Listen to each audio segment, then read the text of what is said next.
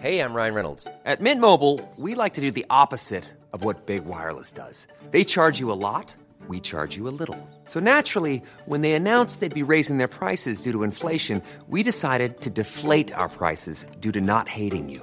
That's right. We're cutting the price of Mint Unlimited from $30 a month to just $15 a month. Give it a try at mintmobile.com slash switch. $45 upfront for three months plus taxes and fees. Promo rate for new customers for limited time. Unlimited more than 40 gigabytes per month. Slows. Full terms at mintmobile.com.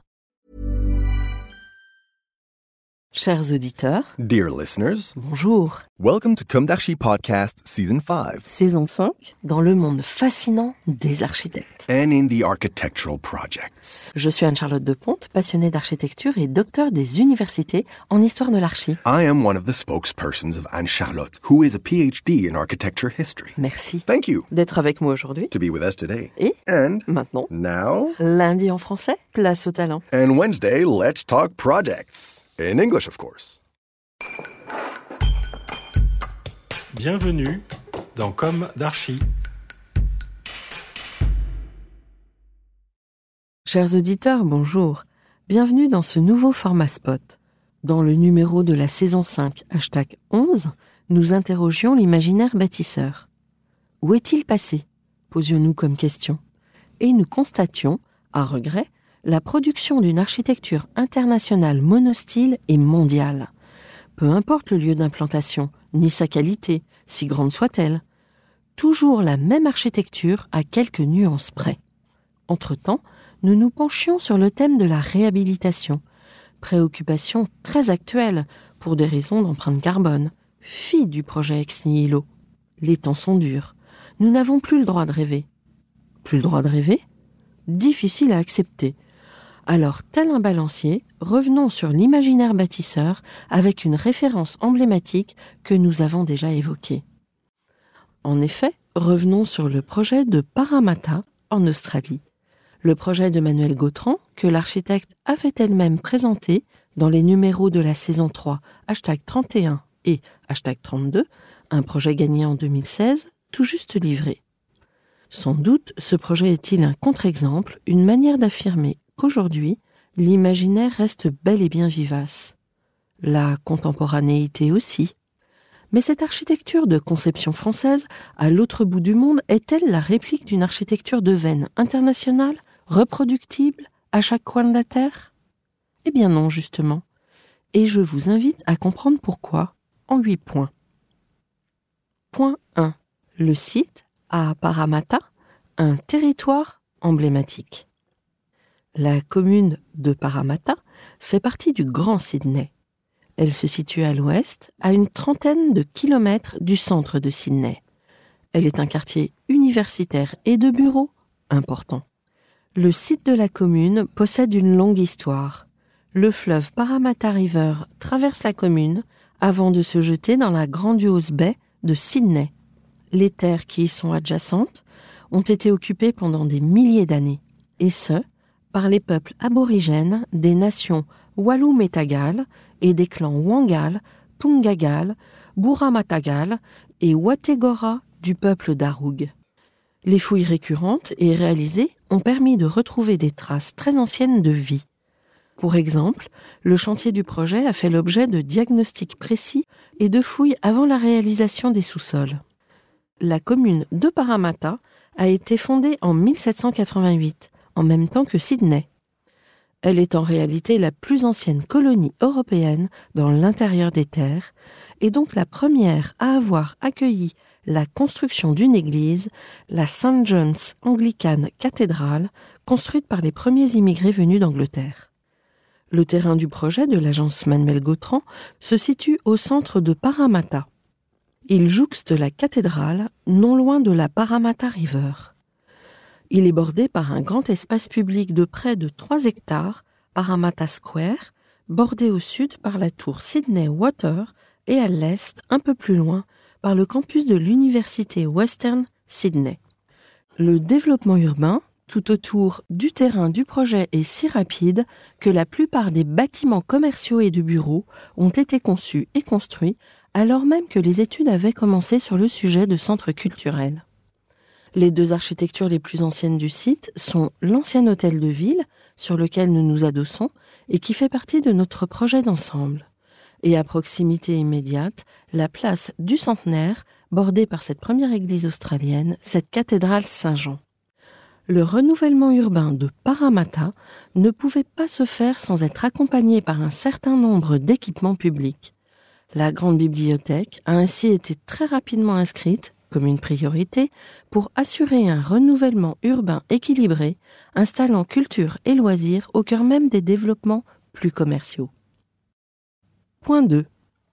Bien plus qu'une bibliothèque municipale, Five est un lieu de vie et de rencontre permanent pour les habitants. Le conseil de la ville a souhaité qu'un concours d'architecture soit organisé pour tous les projets majeurs de Parramatta Square afin de garantir une excellence urbaine, architecturale et paysagère.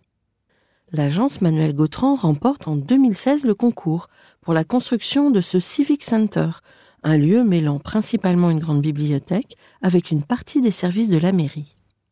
Lors de la désignation de l'agence française, le jury souligne le caractère à la fois extrêmement contextuel et iconique du projet.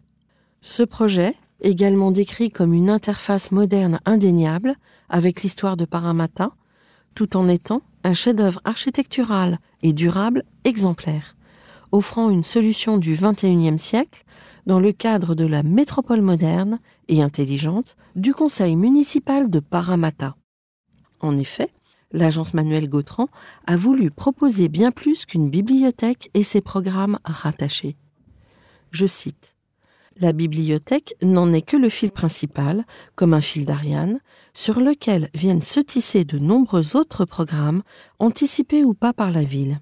La bibliothèque est le prétexte à une promenade urbaine, à une expérience où chaque habitant pourra trouver son bonheur au fur et à mesure des études, ils réussissent à provoquer du désir et à littéralement fédérer autour de ce programme principal de nombreux autres programmes, activités et espaces. Ainsi, Five réunit autour de cette grande bibliothèque municipale des lieux d'exposition et de rencontres, un espace dédié aux enfants, un petit théâtre, un café, des lieux de coworking et de réunion pour les habitants, eux-mêmes reliés aux bureaux et salles de réunion destinés à certains des services de la ville et aux élus. Un Fab Lab et des ateliers et la grande salle du conseil municipal. Le projet est devenu un équipement public et culturel exceptionnel, un lieu communautaire où chaque habitant peut trouver sa place. Dans le cœur du bâtiment, et de manière presque secrète, se trouve un certain nombre d'espaces qui ne sont pas ouverts à tous les publics. Ils sont uniquement destinés aux aborigènes, qui trouvent ici un lieu de recueillement et de rencontre privé. C'est véritablement leur maison, où ils peuvent également conserver et exposer leurs objets précieux. Five est désormais un nouveau point de repère dans la ville, un lieu de vie, de découverte, d'apprentissage, de lecture, de travail, de repos, de partage, un lieu où doivent, à partir du tissage des programmes entre eux, se tisser d'autres relations encore plus profondes entre tous les habitants de la ville, dont une grande partie viennent des quatre coins du monde. Point 3. Suivre la course du soleil dans l'hémisphère sud et en profiter pour créer un projet amphithéâtre qui descend en cascade sur la place. Parramatta ne possède pas les règles urbaines européennes, qui sont souvent des règles issues d'un urbanisme séculaire, et d'une histoire qui force chaque projet à se frayer un chemin le plus respectueux et délicat possible au milieu d'un passé qui nous submerge souvent. Parramatta a, au contraire, la force d'un quartier en mouvement, habité par une population très jeune et qui croît très rapidement, d'un quartier qui n'impose quasiment aucune des règles urbaines classiques avec lesquelles nous avons l'habitude de concevoir dans la vieille Europe.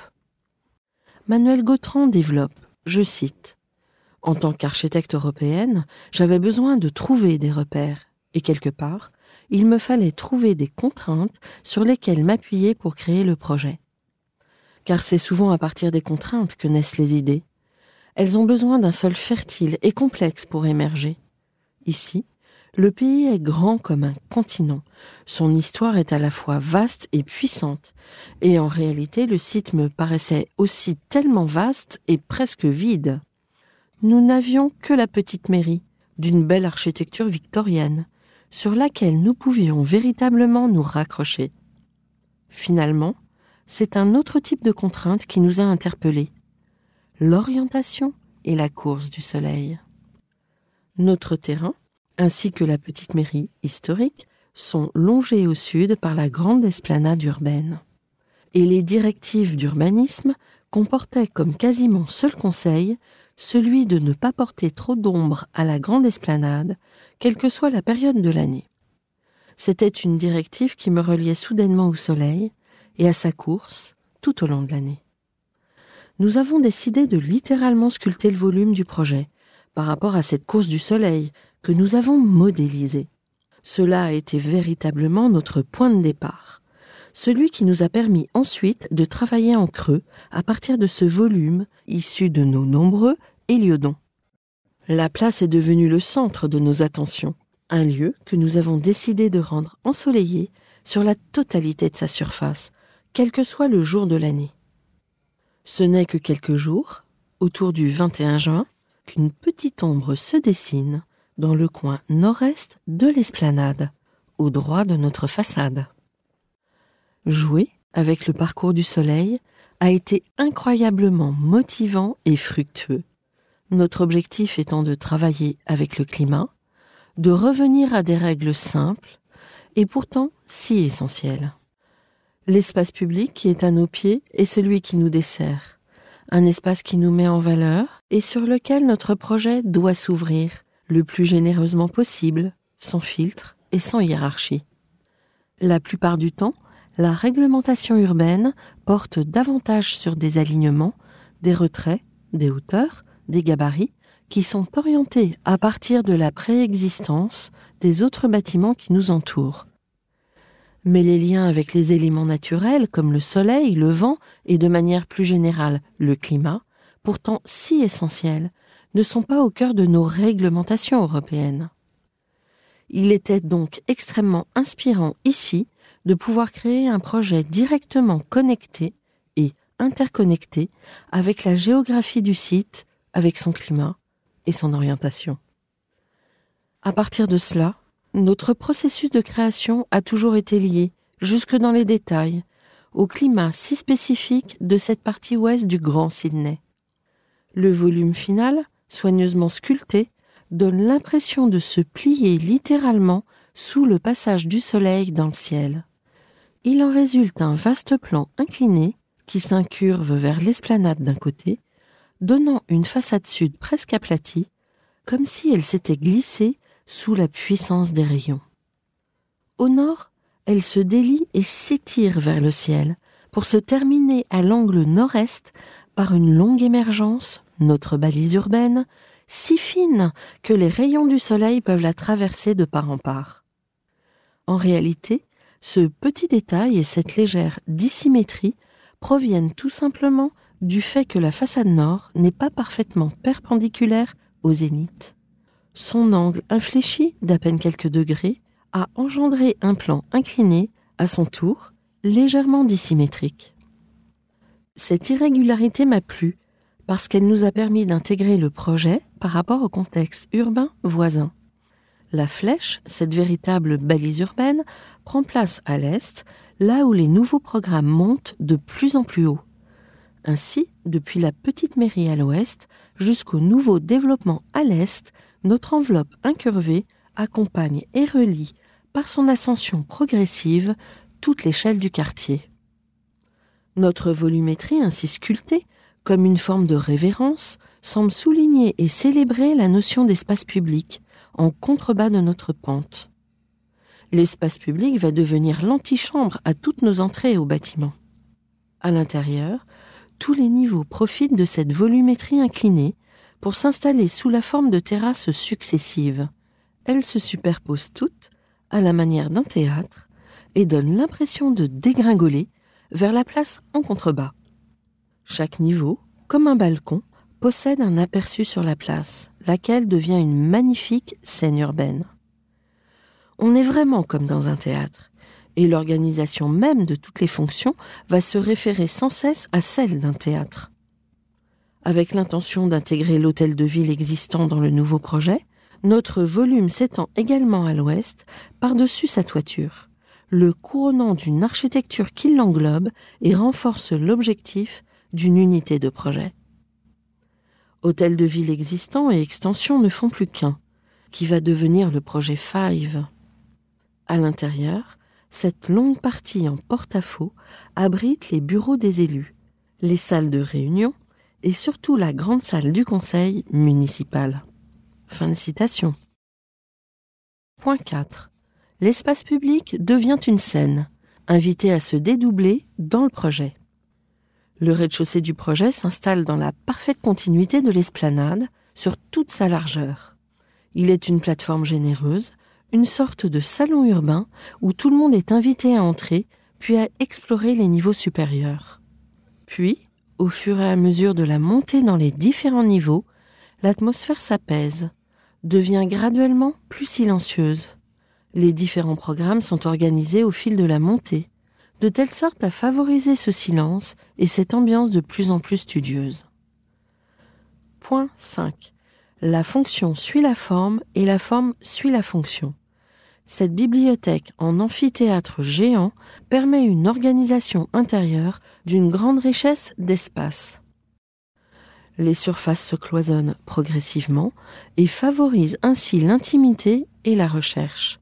Une seconde organisation est également mise en place, cette fois-ci à l'horizontale et organisée de manière transversale entre les faces nord et sud, visant à ouvrir les espaces au fur et à mesure que l'on se rapproche de la façade sud. Ainsi, on trouve successivement, du nord vers le sud, les espaces techniques, puis les espaces servants, puis les salles et les bureaux fermés, puis les rayonnages de livres et enfin les espaces de lecture le long de la façade. Le projet est extrêmement flexible et rigoureux. Les salons et espaces fermés sont modulables pour être tour à tour des bureaux, des espaces dédiés aux chercheurs, des Fab Labs ou bien encore des salles de réunion. Les espaces dédiés au rayonnage peuvent évoluer dans le temps en s'accroissant ou en se réduisant.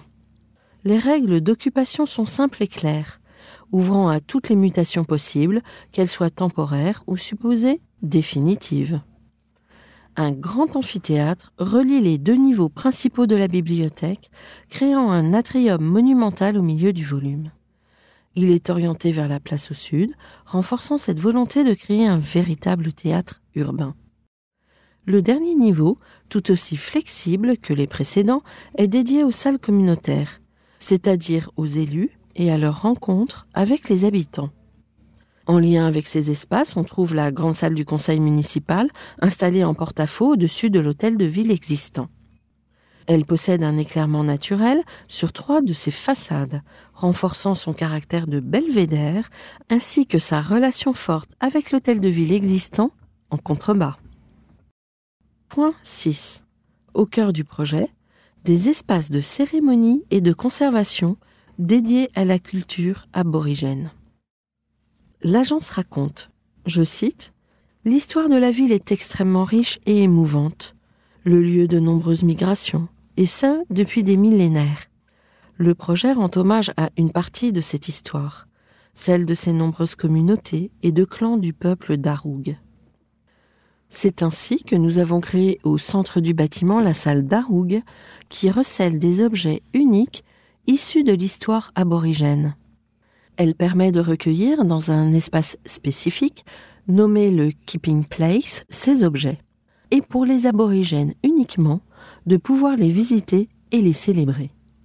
Ces objets proviennent soit de familles, de collections privées, d'institutions muséales ou civiques, ou encore d'organismes gouvernementaux qui en font don et permettent leur retour dans ce lieu de conservation presque secret. Au fur et à mesure, cette collection s'enrichit, également des résultats de fouilles issus des chantiers de construction. Autour de cette salle se trouvent deux espaces strictement dédiés aux communautés autochtones, la salle d'Aroug, qui est un lieu de réunion et de cérémonie, et une salle totalement privée qui comporte les objets les plus sacrés. Cette seconde salle n'est accessible que par certains membres des communautés d'Aroug. Point 7. Une enveloppe continue vient unifier façade et toiture et réchauffer le quartier en lui offrant un dégradé de rouge puissant. Le volume inattendu, tout autant compact que fonctionnel, est enveloppé par une vêture qui se développe sur quasiment toute sa surface, mêlant toiture et façade dans un ensemble unitaire. L'enjeu était de concevoir cette enveloppe pour qu'elle soit à la fois protectrice vis-à-vis du soleil, mais en même temps qu'elle puisse permettre de diffuser une lumière homogène, neutre et douce, dans l'ensemble du projet. Cette enveloppe devait aussi se prêter à des conditions climatiques parfois extrêmes, ou des tempêtes de vent propres aux situations tropicales, ou bien des orages de grêle, se produisent régulièrement. Cette peau, a été imaginé comme une multitude de panneaux de forme carrée d'environ 180 par 180 cm, assemblés les uns aux autres en suivant cette pente légèrement incurvée marquée par le volume principal.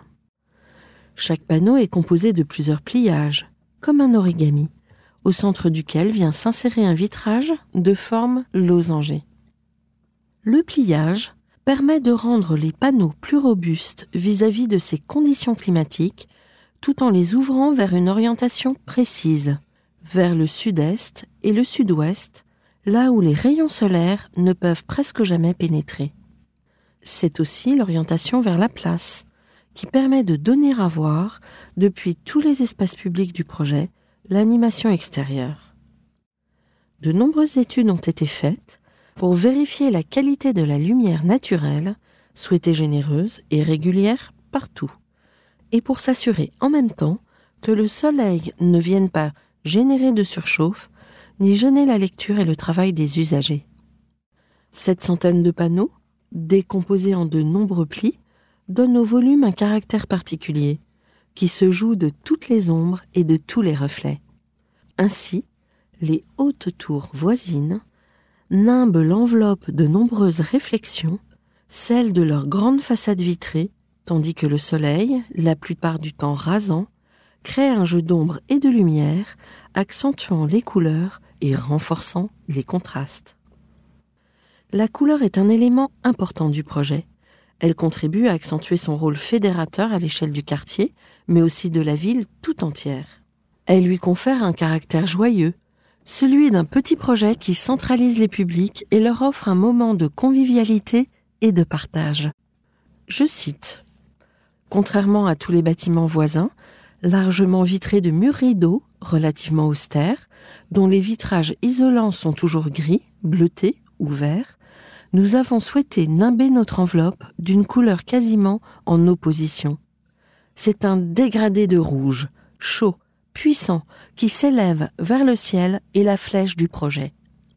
Des rouges vifs, joyeux, qui attirent le regard et réchauffent cette atmosphère jusque-là un peu trop générique à notre goût. Nos sources d'inspiration étaient multiples et sont allées chercher bien au-delà du quartier.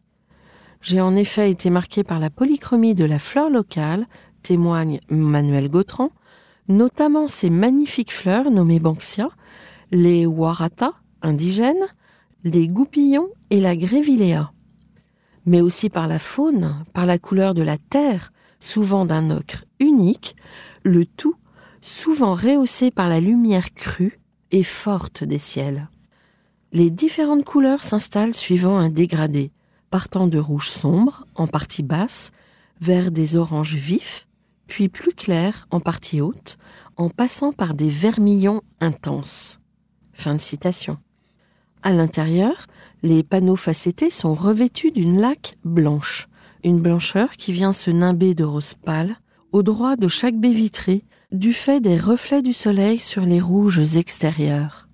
La centaine de belles losangers vient quant à elle offrir des vues régulières sur la ville, créant un plafond d'une grande richesse spatiale.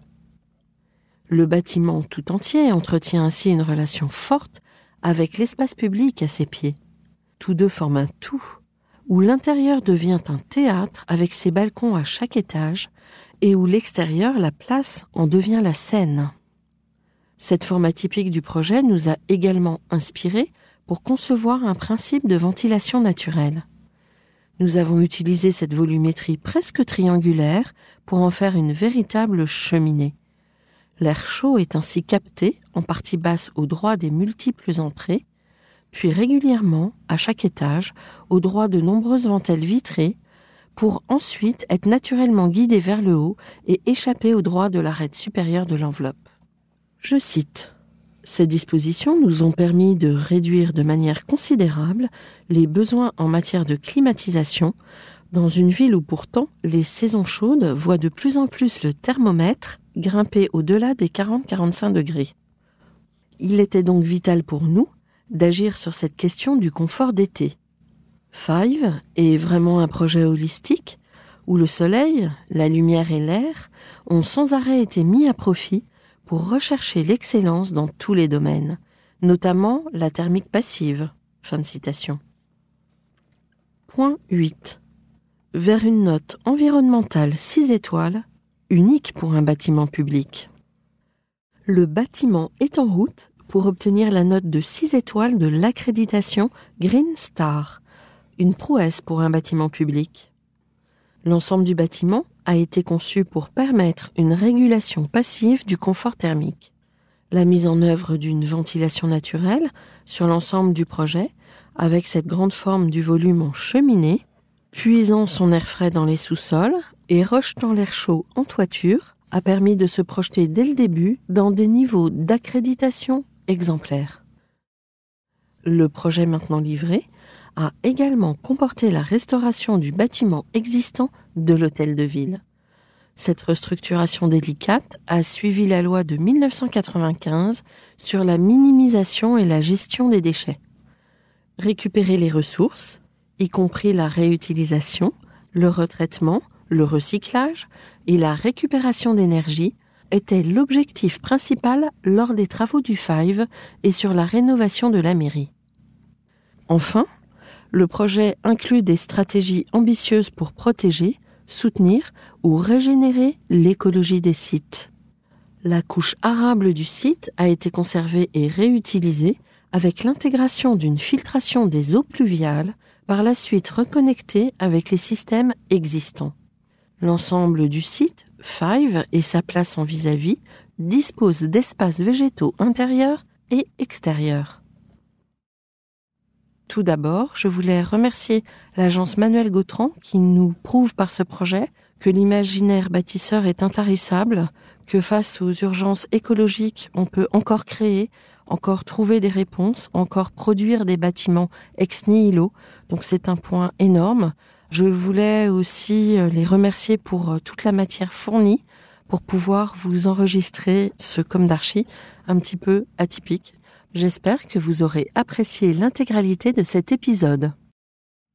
Chers auditeurs, merci pour votre écoute. Rendez-vous la semaine prochaine pour un nouveau numéro. D'ici là, prenez soin de vous. Au revoir.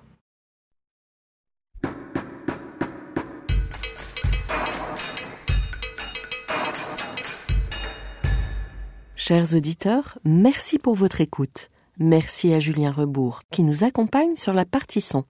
N'oubliez pas de retrouver nos sujets en avant-première sur Instagram à l'adresse at. Si vous aimez ce podcast, favorisez sa diffusion en lui donnant 5 étoiles sur Apple Podcast, plus un petit commentaire, ou sur votre plateforme de podcast favorite. Et surtout, abonnez-vous pour écouter tous nos épisodes gratuitement. À bientôt, et d'ici là, prenez soin de vous.